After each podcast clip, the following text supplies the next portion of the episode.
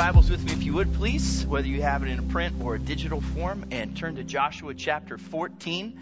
I can remember, um, I remember just being a kid when I was uh, just first having the Word of God kind of come alive in my life and seeing the value of personally reading it for yourself and sitting down and over the matter of, I think, a, a day or two, reading through the whole book of Joshua. It's an interesting book, isn't it? And the stories that are there, and uh, have really enjoyed the journey that we've been on as we've moved through the book of Joshua. Anybody else? Has this been has this been good for you to walk through this? Okay, thanks. I was wondering if anybody was here this morning, but you're good, right? Everything's good. Okay, that's all right. I thought maybe you'd already been diving into the turkey and a little that tryptophan was setting in, but. Uh, I think we're all right. Joshua chapter 14. We have been on this journey through Joshua, and it has been um, fun and fascinating to take a look at the book. We're coming down now to, to kind of the end. We got through chapter 10. We're going to have three more weeks. This week, two more in this series of messages. And what happens now in the rest of the book is that it, it kind of takes more of a summary mode than a storytelling mode that we've had. Two big things that are going to happen. One, there are some more battles that you'll see in chapters 10 through 13, and, and they go in and they conquer more of the promised land as Joshua and the people move through. And then when you get to chapter 14, all the way through about chapter 22 or so, then the land is being distributed. Remember, God has given the promised land to the Israelites, so now they start handing it out they say to each tribe, Judah, you will go here, and Simeon, you will go there. And, and it, it, tribe after tribe, they come and they receive the allotment of the land. So there's a lot of scripture in Joshua that deals with that we're going to take the next two weeks, and in light of these battles and the distribution of the territories to the different tribes, we're going to look at the two key figures that show up in this, kind of at the end and at the beginning of this period of time. Next week, we'll talk about Joshua, and we'll take a bigger look at his life. And I'm, I'm excited, actually, for us to really look at the principles that we'll see from his life next weekend. And then the week after that, the first Sunday in December, really is going to be very special. We're going to wrap up this series and at the same time commemorate Calvary's 63rd anniversary as a church. That's awesome, isn't it? The way that God has blessed us? Absolutely, absolutely. And when you, when you hear more stories on that Sunday, you'll see how God has been so faithful to us as a church. So that's the next few weeks. But this morning we're going to jump in. We're going to look at Joshua chapter 14 and some things that we're going to see as a result of this. And so let's, let's begin right there with our text. Joshua chapter 14, beginning with verse 6. Now the people of Judah approached Joshua at Gilgal, and Caleb, son of Jephunneh the Kenizzite, said to him, you know what the Lord said to Moses, the man of God at Kadesh Barnea, about you and me. Now, what's, what's important for you to grasp here, if you're not familiar with the history of the Old Testament, is how significant those statements are. If you remember, there were people who were slaves in Egypt to the Pharaoh. And Moses came and he liberated the Israelites from that season of slavery in Egypt. And they left that. Moses was one that took them out of Egypt and liberated them. That's what we celebrate when we talk about Passover. That's what we look at when we speak of the Exodus in the Old Testament. After that time, they went into a, a season of wandering in the wilderness. And part of it was because they refused, we'll see this in a few moments moments to trust God with what he was saying to them. And so God said, Look, to, to you, to this generation who left Egypt, you will not go into the promised land because you're a bunch of whiner crybabies, right? Is that kind of what he says in the Hebrew? And so he says, Look, you're not going into the promised land. So anybody who is over the age of 20 at this season of time after they've left Egypt and they're in the wilderness is not going into the promised land. You're going to wait to get there except for two guys Joshua and Caleb. And so when Caleb says, Joshua, do you remember what Moses said to you and me? It's like two dudes at their high school reunion, looking back at their football day glory, looking back at the victories that they had together, and saying, Do you remember that? Do you remember that significant moment when that happened in our lives? They are looking back at one of the pivotal points of their histories together. Look at verse, verse uh, 7. Caleb says, I was 40 years old when Moses, the servant of the Lord, sent me from Kadesh Barnea to explore the land, and I brought him back a report according to my convictions. So rewind this about 45 years, you'll see. Joshua and Caleb, Caleb is 40 years old. Moses says, I need some spies to go into the promised land and tell us what it's going to look like. So 12 spies go into the promised land. Two of those spies are Joshua and Caleb. They go into the promised land. Ten of these spies come back with a bad report. Two of them come back and say, God will help us to take this promised land. The two that bring back the positive report, according to their convictions, are Joshua and Caleb. Okay, verse 8. But my fellow Israelites who went up with me made the hearts of the people melt in fear. That's a key word right there fear. I, however, followed the Lord my God wholeheartedly. Twelve spies go in. Two say, We can take this land. Ten of them say, I don't think so. I don't think we can do it. It's too scary. It's too tough. And so the people listened to the ten instead of the two, and they became fearful. Verse 9. So on that day, Moses swore to me, The land on which your feet have walked will be your inheritance, and that of your children forever, because you have followed the Lord my God wholeheartedly. So there's this incredible promise that's given to Caleb and to his children and to generations after him that even though God is not going to allow all of the Israelites to go into the promised land, he and Joshua will be allowed and he will bless them with this land that they have seen. Verse 10 Now then, just as the Lord promised, He has kept me alive for 45 years since the time He said this to, uh, he said this to Moses while Israel moved about in the wilderness. So here I am today, 85 years old. I am still as strong today as the day Moses sent me out. I'm just as vigorous to go out to battle now as I was then. Now give me this hill country that the Lord promised me that day. You yourself heard then that the Anakites were there and their cities were large and fortified, but the Lord helping me, I will drive them out just as he said. This is a guy with some determination, isn't it? This guy with a little bit of feistiness and spunk. This is a guy who says, Look, I'm going to take that territory. You know why? Because God's going to help me. Verse 13 Then Joshua blessed Caleb, son of Jephunneh, and gave him Hebron as his inheritance. So Hebron has belonged to Caleb, son of Jephunneh, the Kenizzite, ever since, because he followed the Lord, the God of Israel, wholeheartedly. This blessing comes. Now, here's what's interesting about this story, kind of the direction that I, that I want us to go today. This story highlights for us three different groups of people three generations, if you would. The generation that left Egypt and then wandered in the, Israel, uh, in the uh, wilderness, then the generation of Israelites that went into the promised land. And then Caleb also speaks about his children after him, about his inheritance. And what we'll see today as we look at this is that there were these three different generations, three groups of people that had different experiences. One who were kept out of the promised land, one who went into and took the promised land, and one generation who we'll look at in a moment, who even though they were in the promised land, they forgot the promises that God had made to them and they lost their inheritance. And we can learn something from each group that we'll look at today. So rather than tie this into a generational thing, because I think that the three different groups we look at have more to do with the state of your heart than the age on your driver's license.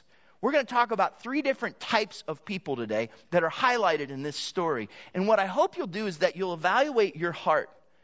And maybe in different areas of your life, spiritually, in your relationships with God and with others, in your obedience. And let's take a look at these three types of people that we see in these stories and consider what it means for us and to us this morning. So, three types of people. Let's begin with the first one. And this is the generation that missed out on the promised land because they were whining in the wilderness. And it's what we're going to call today, number one, fearful people.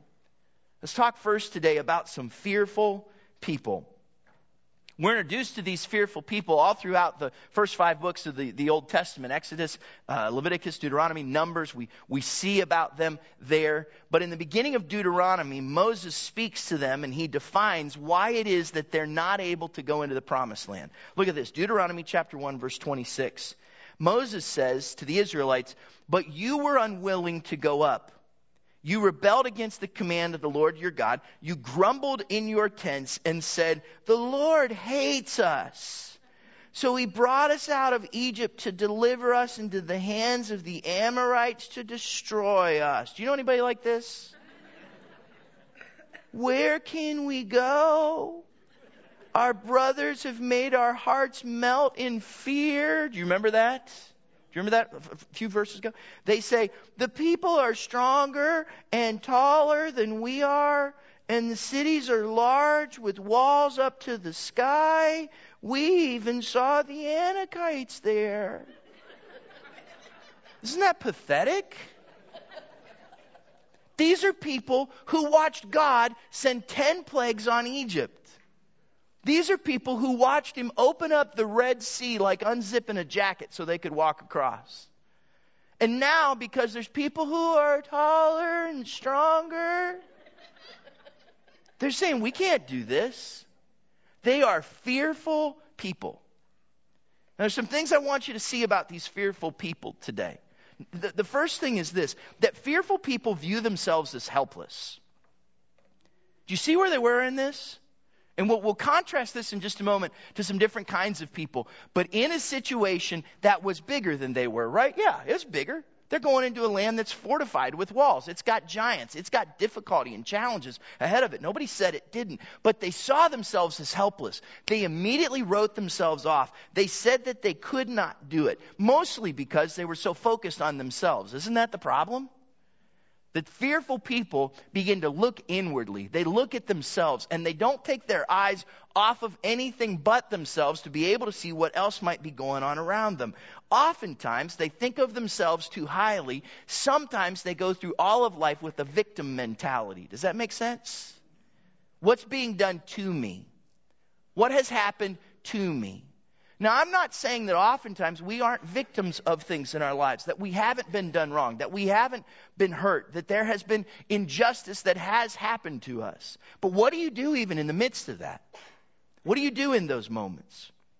You know, we talked a few weeks ago, and I think this is, this is key, that when you become full of yourself, you leave little room to be full of the Spirit. Isn't that true? And the same thing, not just with pride, but also in the sense of fear. It's the same thing. You're filling your situation up with yourself, with your own limitations, with your own challenges. And when you do that, when you become so full of yourself, you push God out of the equation. So here's what happens with fearful people. They view themselves as helpless. Watch what Moses goes on and says to them in Deuteronomy chapter 1. Again, this is the generation that did not make it into the promised land. Deuteronomy chapter 1 verse 29. Then I said to you, do not be terrified. Do not be afraid of them. The Lord your God, who is going before you, will fight for you, as he did for you in Egypt, before your very eyes and in the wilderness. There you saw how the Lord your God carried you, as a father carries his son, all the way you went until you reached this place. Moses says to them, Look, you remember what God did for you? Then he says, In spite of this, you did not trust in the Lord your God, who went ahead of you on your journey in fire by night and in a cloud by day to search out places for you to camp and to show you the way you should go. He says, Israelites, did God ever let you down? Did he ever fail you? So do you think he's going to bring you this far just, just to leave you? And yet for those fearful people, all they could see was the difficulty in front of them and blaming God and putting the burden on him and saying that God was somehow doing them wrong, you see, fearful people view God as the source of distress. If I'm facing a problem, God must have brought it to me. God must be out to get me. God must be against me. God must not have a whole lot in store for me. God has left me out here. He has set me up to fail. They view God as the source of their distress. Blame is placed on him, and his power and his plan is dismissed. And this is a dangerous place to be. Now, when we find ourselves in a place of disappointment, let's just ask, ask this, because we talked about this last week. Does God always do exactly as you order him to do? no. And so what happens? We get disappointed. What are you going to do in those times? Well, when we get to the next group of people, that will help us to think about this, but process it in this way. When, when God is working something out in your life, and I'm not saying you haven't been disappointed, I'm not saying you haven't since lost, I'm not saying you haven't woken up one day and said, God, this is, it's not what I prayed for. God, this is not what I wanted. But what do you do in that moment? You realize that what God is doing, what He's working out, is more about His glory than it is your comfort. Isn't that true? He's working out something for His plan. And if you'll trust Him in this, if you'll dismiss your fear and see that God isn't out to get you, He's actually working out something for you in your life. He's going to bring you that promise, even if it's not the way you thought it should work out. If you'll trust Him in that, there's something wonderful that happens. Here's where fear gets us. When God's blessings are overshadowed by your challenges, fear is setting in.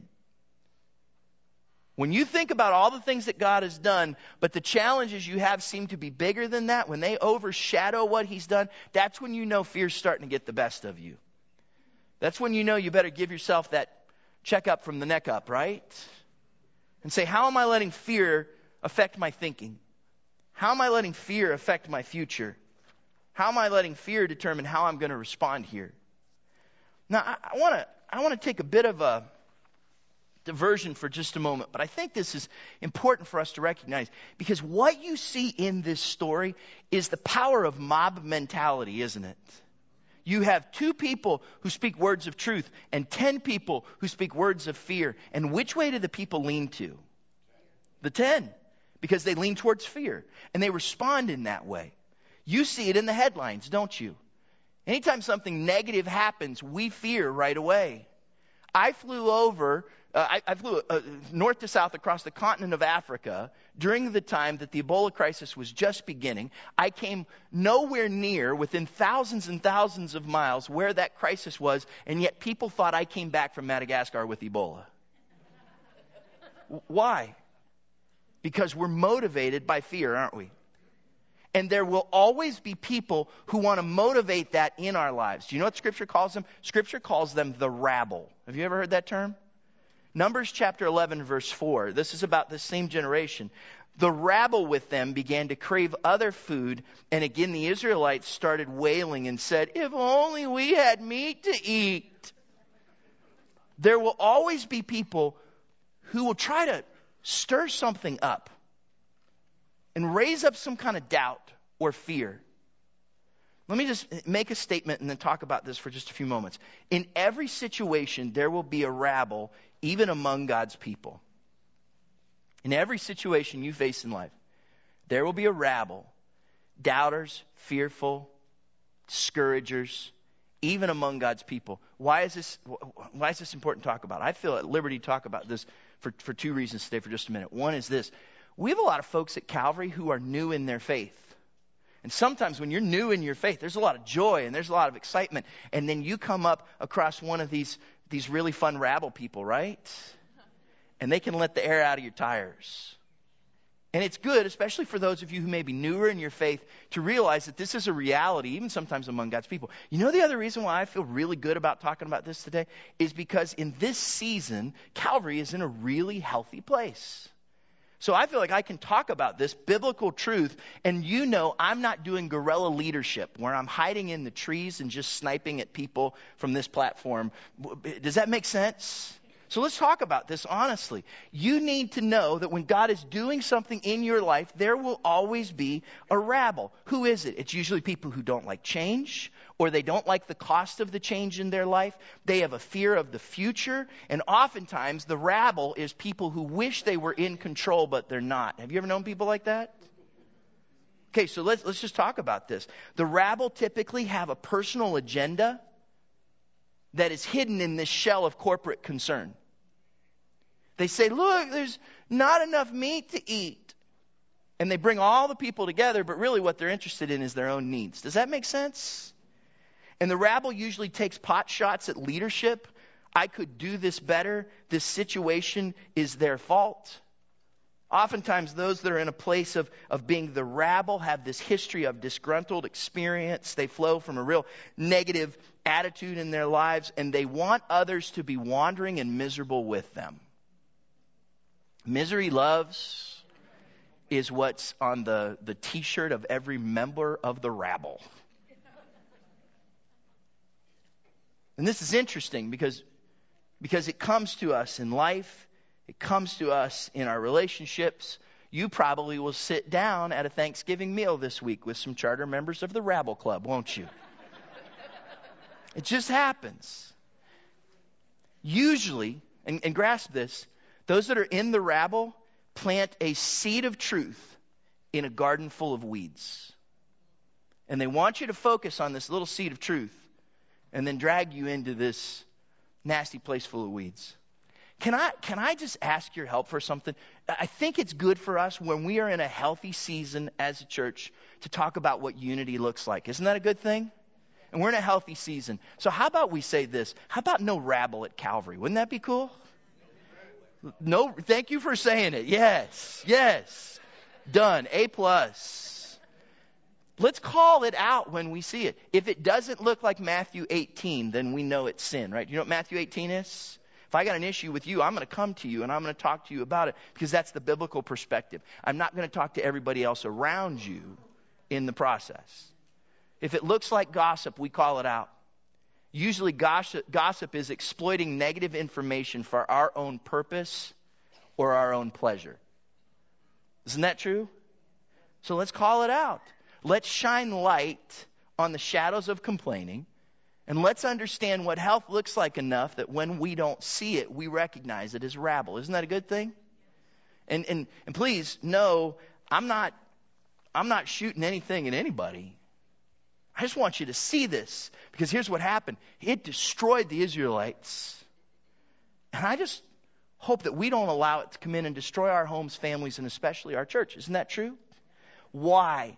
Why is this so important? One last thought about fearful people. Fearful people miss out on God's promises. End of the story. Fearful people miss out on God's promises. Because when you respond based on, I'm helpless and God did this, then at some point God says, then you can't, you can't have this. You can't go where I'm leading you. His hope is that we won't be fearful people, but let's look at this second group. We looked at the group that didn't make it into the promised land. Now let's look at the group who did. Number two, let's call them faithful people. Faithful people. And uh, this, is the, this is the story we already read from Joshua chapter 14. Caleb exemplifies what faithful people look like. Joshua chapter 14 verse 10. Listen to what he says here again. Now then, just as the Lord promised, he has kept me alive for 45 years since the time he said this to Moses while Israel moved about in the wilderness. So here I am today, 85 years old. I'm still as strong today as the day Moses sent me out. I'm just as vigorous to go out to battle now as I was then. Now give me this hill country that the Lord promised me that day. You yourself heard then that the Anakites, listen to this, listen to what he says here. Do you remember what the, what the Israelites were whining about a few minutes ago? They're taller, they're stronger. Do you remember that? Listen to what Caleb says. You yourself heard then that the Anakites were there, and their cities were large and fortified. But the Lord helping me, I will drive them out just as he said. Do you know what the words that, that, that are there in the Hebrew? The words in the Hebrew are, bring it. Not really, but it could be, right? Not really. But that's what he's saying. I'll take it. You know why? A couple of things about faithful people. Number one, faithful people view themselves as victorious. Not as helpless, but as victorious. I'm not saying that I did it on my own strength, but I know that with God I can do this. Walls big? Yeah.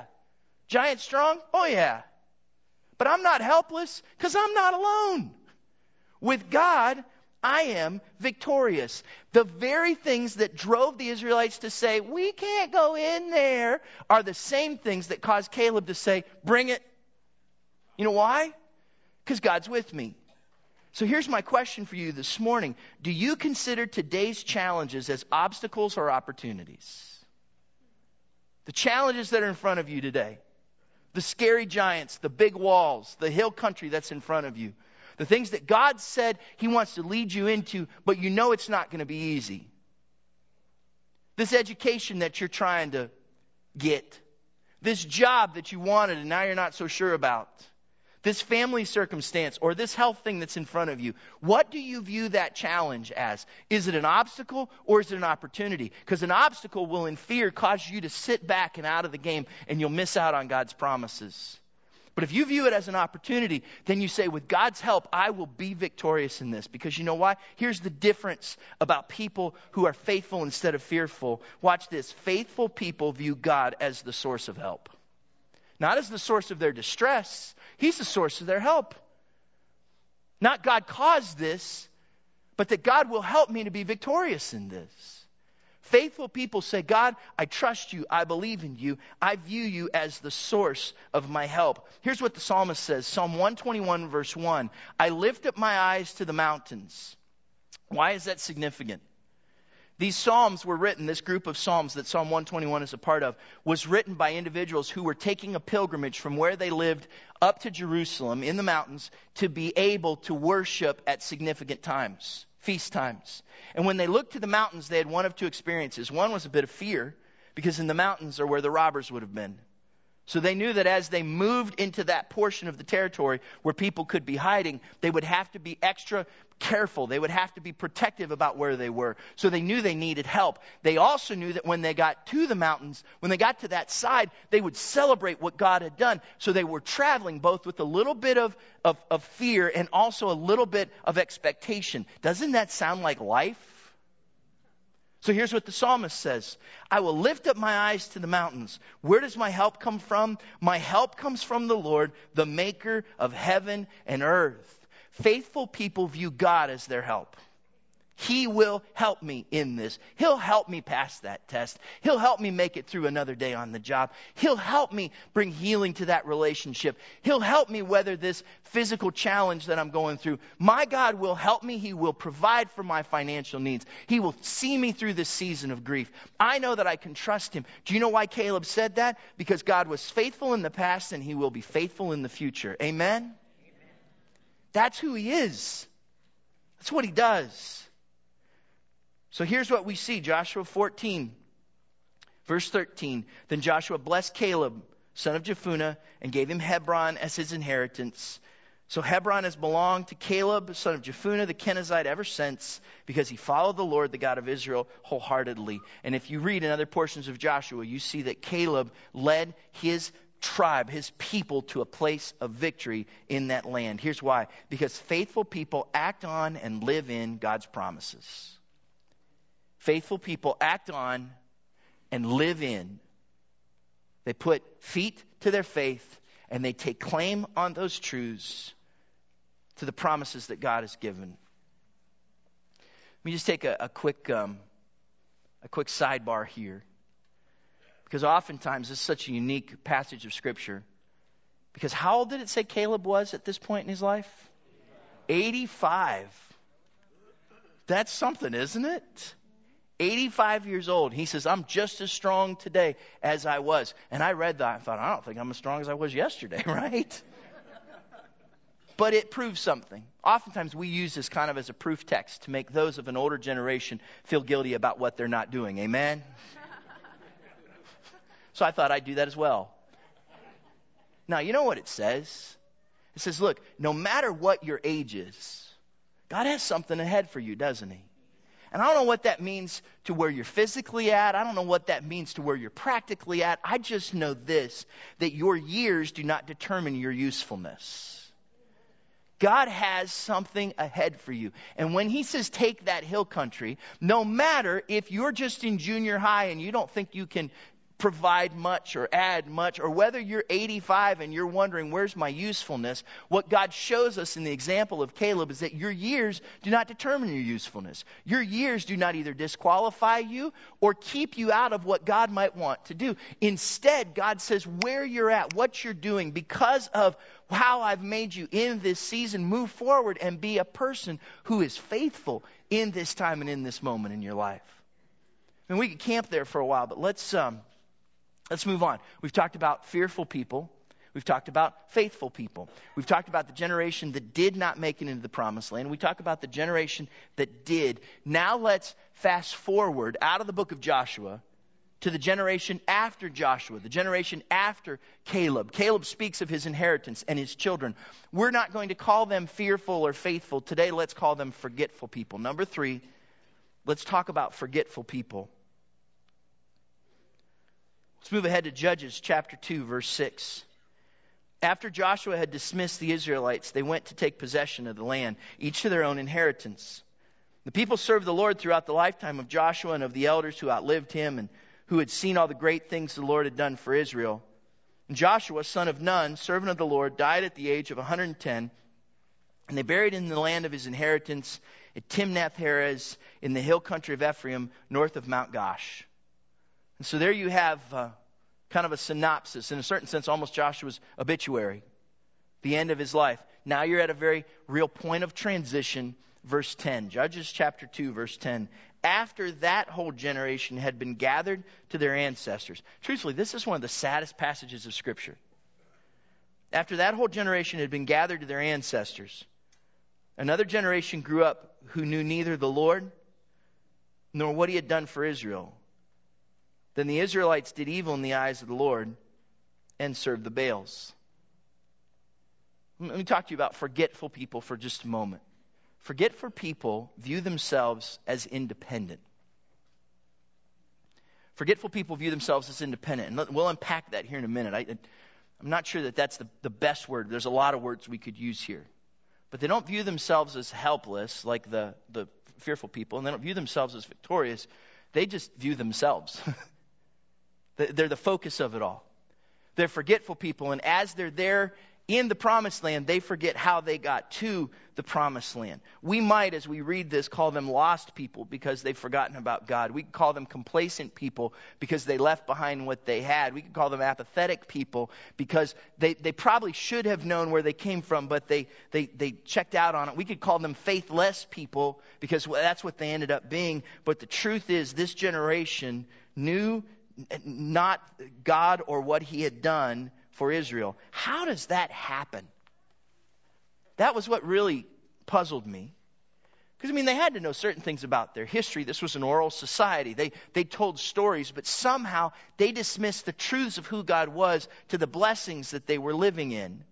They took God's blessings for granted. They probably just became too relaxed with what, what God had given to them. And they pushed God out of their culture.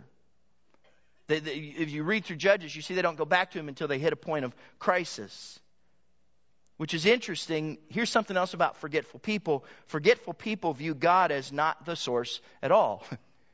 He's not the source of their distress and he's not the source of their help. He's just not the source at all. They didn't know the Lord or what he had done for Israel. They pushed him out of their culture until they were at a place of crisis and distress. They stopped trusting in him until one day there was disaster that came. And you see that when you read through Judges. I'm sure glad our generation isn't like that. 9 11.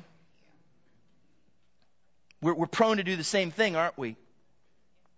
We forget that it's in God that we trust and the blessings that we have. I think oftentimes maybe that comes to us because we get into a place of comfort or complacency. We get to a place of where we're used to what we have. And it's interesting because grandma and grandpa and mom and dad, they, they defeated those enemies before me, but I, I didn't have to fight those enemies in the same way, so I become a little more accustomed to them. And this happens in our spiritual lives as well. When we get settled in spiritually, when we get comfortable in our theater seats on Sundays, when we get comfortable in the blessings that we have, what happens to us is we stop fighting spiritual battles. Does that make sense? And we check out, and we tend to forget God when we haven't had a victory in a while. When we haven't been in a place where we've had to move forward spiritually, we can tend to check out on who God is and what He's done for us, and we can tend to forget God when we haven't had a victory in a while. And there's a there's a real danger in that for us. I'm, I'm going to sound like I'm picking for a minute, but don't uh, don't don't stay with me for a minute. Is that okay? We're all friends here, right? At least for another ten minutes. Help me out here. We're all friends for another 10? Okay, good, good. They, they did a, a survey where they talked to business owners. And they pulled in people, and let's just, let's just let kind of 40 be the dividing line there. They, they pulled in people kind of of an older generation and said, What one word would you use to define the workers of the younger generation? What one word would you use to define the workers of the younger generation? And, and they used one word that surfaced older generation describing workers of the younger generation, and he began with the letter E. And so they asked the younger generation, the older generation has described you with one word. It begins with the letter E. What do you think it is? And they said, extraordinary, excellent, enthusiastic. The one word? Entitled. Now, it sounds like I'm picking on a younger generation. Craig Groeschel tells this story in a, in, a, in, a, in a sermon that he gives. In fact, you can get it on Right Now Media if you're, you're dialed into this. He talks about generational tensions. And one of the things he says when he tells this story is he mentions, he says, if there is an entitled generation, it's not their fault. The line he uses, it's because your mommy made you wear a helmet just to go to the bathroom so you didn't get a boo boo. but if you think about it, we, we live in a culture, and you can't blame this on a generational thing, where we're much more common to have a microwave than to trust a crock pot, right? With the internet, we can have anything we want anytime we want immediately. We get frustrated with commercials now. I remember when I didn't have a choice. We live in a culture of instant gratification, and what that has brought to us is a certain sense of entitlement, which is exactly what did this generation in in Scripture. I'm not picking on a younger generation, I'm picking on every one of us. Because we live in a culture of spiritual entitlement in so many ways. This instant gratification. And it's important for us to recognize this because what happened in this scripture, catch this, they had a certain sense of entitlement. This land is ours. It's our land. We're going to hang on to it. This is our spiritual victory. We'll do what we want with it. And what happened is they failed to deal with the enemies. We talked about this last week that were in front of them. And entitlement is the enemy of inheritance. They lost their inheritance because they failed to hang on to it. And you and I do that in a spiritual sense. Now let's, let's just unpack that just real quick this morning. One, one is this. I want to challenge you that as a church and as parents, as grandparents, we have a obligation to take our faith and pass it on to the next generation and make sure that the next generation has no opportunity to say that they did not know what God did for Israel. Wouldn't you agree? That's critical for us. That's why, as a church, we give great emphasis on children's and youth ministry. That's why we believe this is so key, because we must never forget the legacy of faith we are to pass on to the next generation. We must never forget the legacy of faith we are to pass on to the next generation. How did this happen? Plain and simple. They didn't kill all the enemies. They didn't get rid of all the challenges that were there. If you read through Joshua, or, or, excuse me, the book of Judges, chapter 1, you'll see that enemy after enemy was not destroyed and was left to be there and affect the next generation. And whatever giants you do not slay in your lifetime will have the opportunity to enslave your children in theirs. Mom and Dad, think about that for just a moment. Whatever giants you do not slay in your lifetime, we'll list a few of them here in a moment. will have the opportunity to enslave your children and theirs. What one generation does in moderation, the next will do in excess. And so, take that to heart. Because that's exactly what happened to the Israelites. Judges chapter 2, verse 12. They forsook the Lord, the God of their ancestors, who had brought them out of Egypt they followed and worshiped various gods of the peoples around them. They aroused the Lord's anger because they forsook him and served Baals and Ashtoreths. Here's a principle forgetful people forfeit God's promises for a cheap substitute. Forgetful people forfeit God's promises for a cheap substitute. The giants in the land sure looked good. So they chased after the things that they had to offer. They turned away from the promises of God to chase after the false gods that were in that land. And here's a challenge for you. When the people of God chase after the gods of this world, the promises of God are lost in the process. And, and can you see here that I'm not just talking about Israel? When the people of God chase after the gods of this world, the promises of God are lost in the process.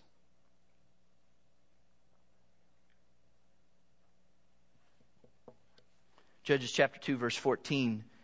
In his anger against Israel, the Lord gave them into the hands of raiders who plundered them. He sold them into the hands of their enemies all around, whom they were no longer able to resist. Whenever Israel went out to fight, the hand of the Lord was against them to defeat them, just as he had sworn to them. They were in great distress. I was in Southern California not too long ago, and I don't know if, if you're familiar of, with this. I'm so glad I live in Toledo. You know that fashion trends usually start on the coast and make their way here, right? I think a lot of the really weird ones get filtered out by, like by the Rockies and the Appalachians before they get to us. Because I've lived here 16 years. We, we don't usually seem on the cutting end of fashion. And I praise God for that, actually. Have any of you ever submitted to a fashion trend that years later you regret when you're going through photo albums? Okay, help me out. We're honest here, right? Two words, you raise your hand if this brings regret to you. Bell bottoms. Anybody? Okay, that's one generation. You ready? Parachute pants. Gary, I know, I know, right? Okay? There's those fashion trends that we can talk about. Miami Vice, you remember that show Miami Vice? Had me wearing colors I now regret and blisters on my feet from not wearing socks. It was a sin, right? I look back and every generation has its own fashion shame that you should probably repent of. Here's why. We're prone to take on our culture. And the culture that's around us, we assimilate into. And at first, it seems uncomfortable. I remember the first time I wore a pink shirt like Don Johnson. I did not feel like a man. But eventually you own the style. It's your look. Kind of like it. And you walk by the mirror and you don't realize the fashion sin that you are committing in the process. And then you take it on more and more. I'm not talking about fashion trends and food fads and music styles and car designs. But in our culture, we're prone to take on matters of principle and holiness and biblical truth, aren't we? And when the culture changes, we're prone to assimilate those things into our lives, even as the people of God. And this is not new to our generation. There have always been songs with questionable lyrics. There's always been dress that's promiscuous. There's always been cultural norms that run in direct conflict to the truths of Scripture. And here's what we have to remember that the laws of man must never trump the laws of God. Amen? Amen. Just because man says it's legal doesn't mean God says it's right. So we talk about these things. Here's what happened to the Israelites they forgot God. And so, here, here's the first thing forgetful people lose their identity. They forgot they were the people of God. They just assimilated in with the culture around them. They began to look like them. They began to act like them, even though God had said for centuries before, make sure you don't do that. They were also forgetful people who lose their stability. They lost their identity, then they lost their stability, and everything around them began to crumble. Here's why because they took on the identity of the people who were around them. They began to believe in their gods they began to take on their values and what they would eat and what they would drink that would be in contrast to God's laws for them. They took on what entertained them and their priorities. And they changed their values with regards to sexuality, with regards to their relationships, with what spiritually mattered, with what they treasured, with what they trusted in, and with what would bring God's judgment on them. Does that sound like our culture at all? And we can be prone as God's people to become forgetful. And when this begins to affect my devotion and allegiance to Christ, then I'm following the culture more than I'm following Jesus. Boy, we could spend a long time there, couldn't we? And, and just a quick thought, because this is maybe the saddest part of this whole story. You can become a slave to the thing you were once victorious over which is exactly what happened to the Israelites. They let their culture conform them. They forgot what God had done for them, and they went right back to the very thing that God had given them freedom from in the first place. We've covered a lot of ground today, haven't we? And so I'm going to ask you just to bow your heads and close your eyes with me for a moment. And just in these last few moments, let's do a quick evaluation. Let's go back to fearful people. And maybe here today you have been more of a victim than victorious. And you have begun to think that maybe God has just left you in this place as the source of your distress and that you're helpless. And my fear is that if you stay in that place, you're going to miss out on God's promises. You know, He said that His mercies are new every morning. And so He invites you to turn in your fear for faith. And some of us have allowed the culture to affect us to the place where we're forgetful people.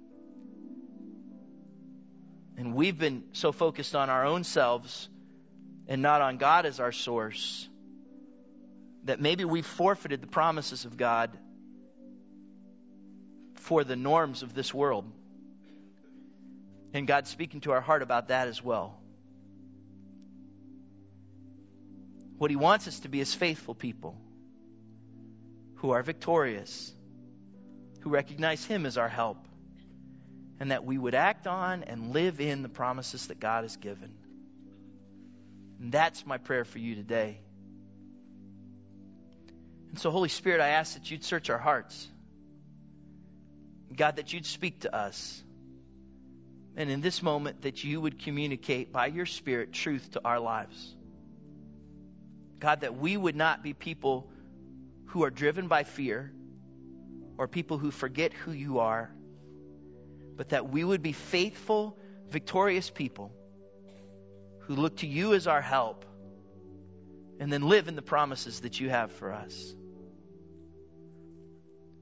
God, we, we trust that you, by your Spirit, would, for each one of us, apply this message to the places in our lives.